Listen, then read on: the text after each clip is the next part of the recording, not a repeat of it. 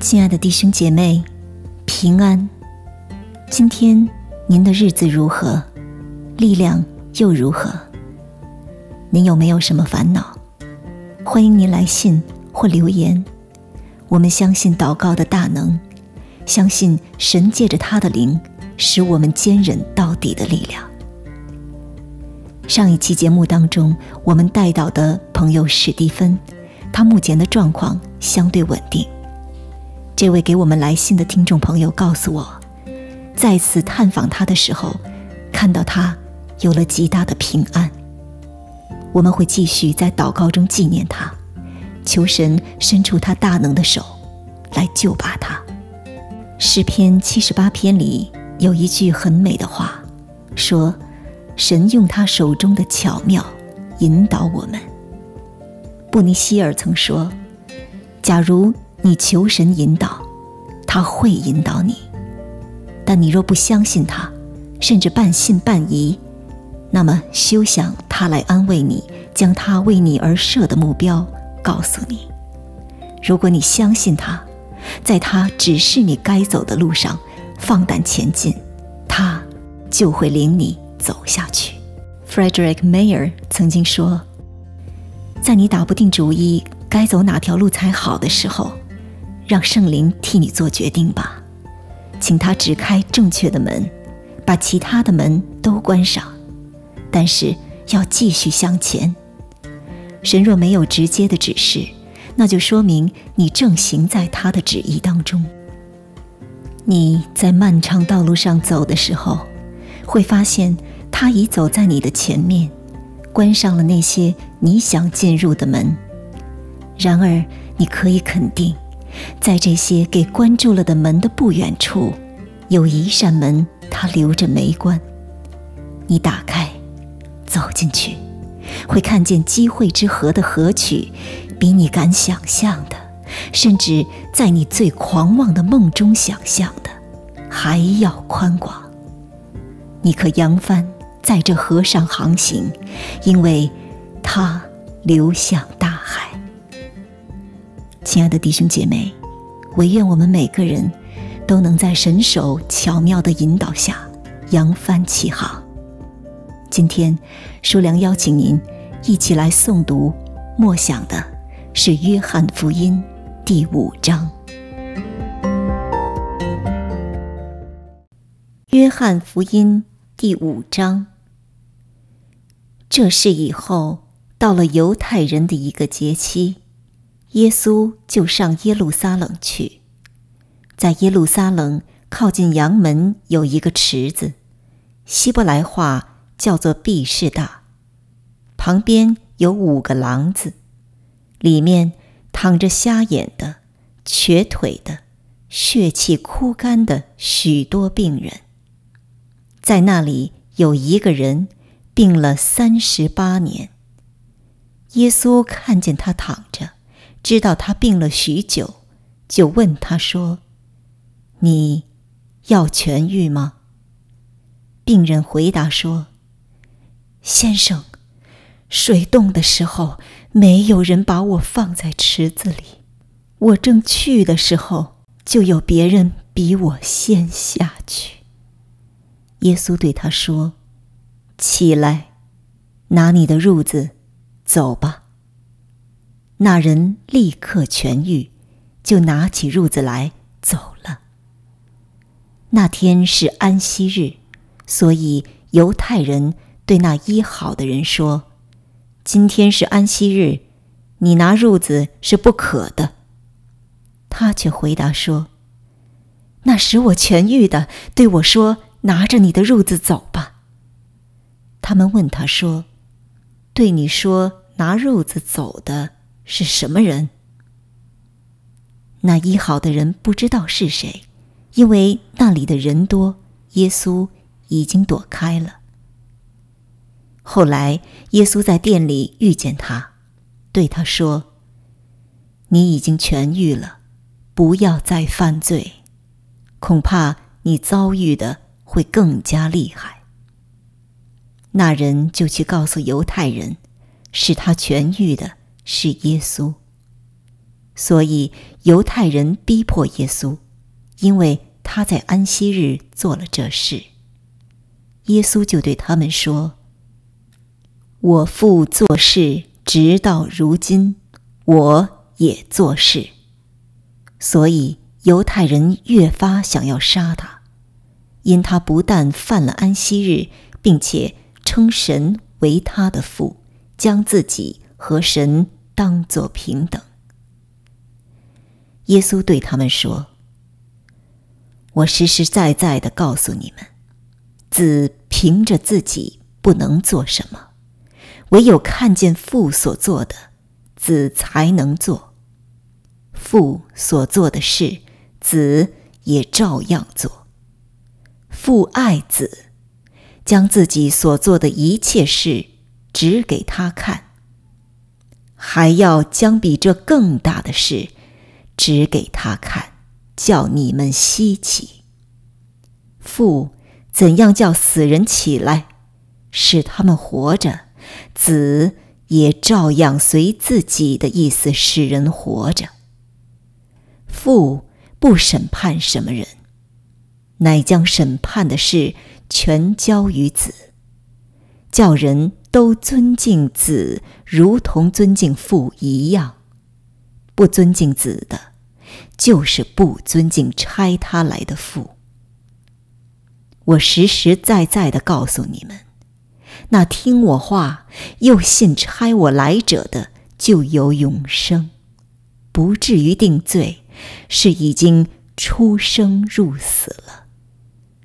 我实实在在的告诉你们，时候将到，现在就是了。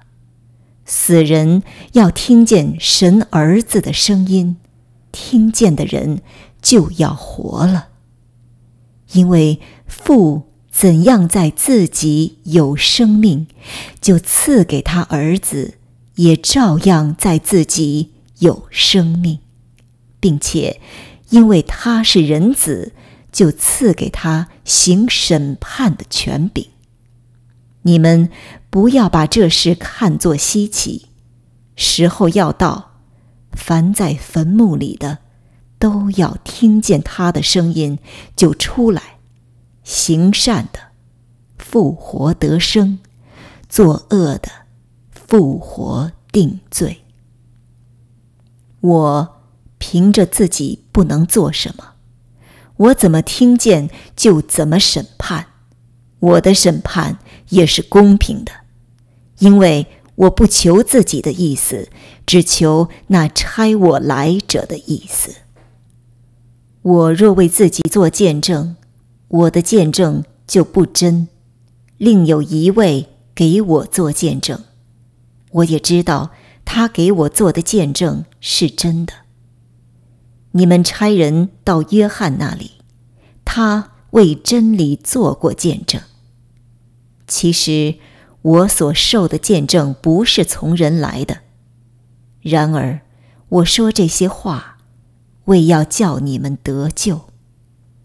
约翰是点着的明灯，你们情愿暂时喜欢他的光，但我有比约翰更大的见证，因为父交给我。要我成就的事，就是我所做的事，这便见证我是父所差来的。差我来的父也为我做过见证。你们从来没有听见他的声音，也没有看见他的形象，你们并没有他的道存在心里，因为他所差来的，你们不信。你们查考圣经，因你们以为内中有永生，给我做见证的，就是这经。然而，你们不肯到我这里来得生命。我不受从人来的荣耀，但我知道你们心里没有神的爱。我奉我父的名来，你们并不接待我。若有别人奉自己的名来，你们倒要接待他。你们互相受荣耀，却不求从独一之神来的荣耀，怎能信我呢？不要想我在父面前要告你们，有一位告你们的，就是你们所仰赖的摩西。你们如果信摩西，也必信我，因为他书上有指着我写的话。你们若不信他的书，怎能信我的话呢？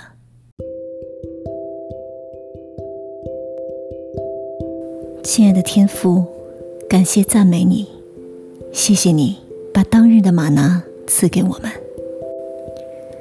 约翰福音第五章。有一段使徒们耳熟能详的故事：一个瘫痪了三十八年、不得治愈的绝望的人，被主拯救。今天，我们思想，主见到这个困苦中的人，先问了一句：“你要得到医治吗？”摊子并没有正面回答这个问题，而是找到。很多自己不得医治的理由。接下来，主却说：“起来，拿起你的褥子，走吧。”这简短的一句话里有三个动作的命令：起来，拿起，走。奇迹在主的命令中发生了，摊子不再是摊子，他行走起来。我猜想。他或者是踉跄了几步，接着跑着、跳着、雀跃着去告诉人吧。我想起自己也曾经是个瘫子，不是在身体上，而是在心灵里。我想自己现在也常常会停滞不前，有些时候，对有些事情，对有些人。有些过去，总觉得无法治愈，不能行走。我的救主，你并不轻看我们的痛苦，但你也不叫我们沉溺其中。我仿佛听到你对痛苦中无法自拔的人说：“起来，拿起你那自以为无法摆脱的褥子，走吧。”因为你的价值、你的意义、你的平安，没有一样是在这窘况里面的，他们全然在我里面。起来，拿起来，行走。但不要再犯罪，因我已经治愈了你。不要回头，不要沉溺自怜，只管起来，去行走不同的人生。主啊。孩子们这样的猜想，原是狭小的。你的爱和恩告，是我们不能全知道的，但我们愿意知道。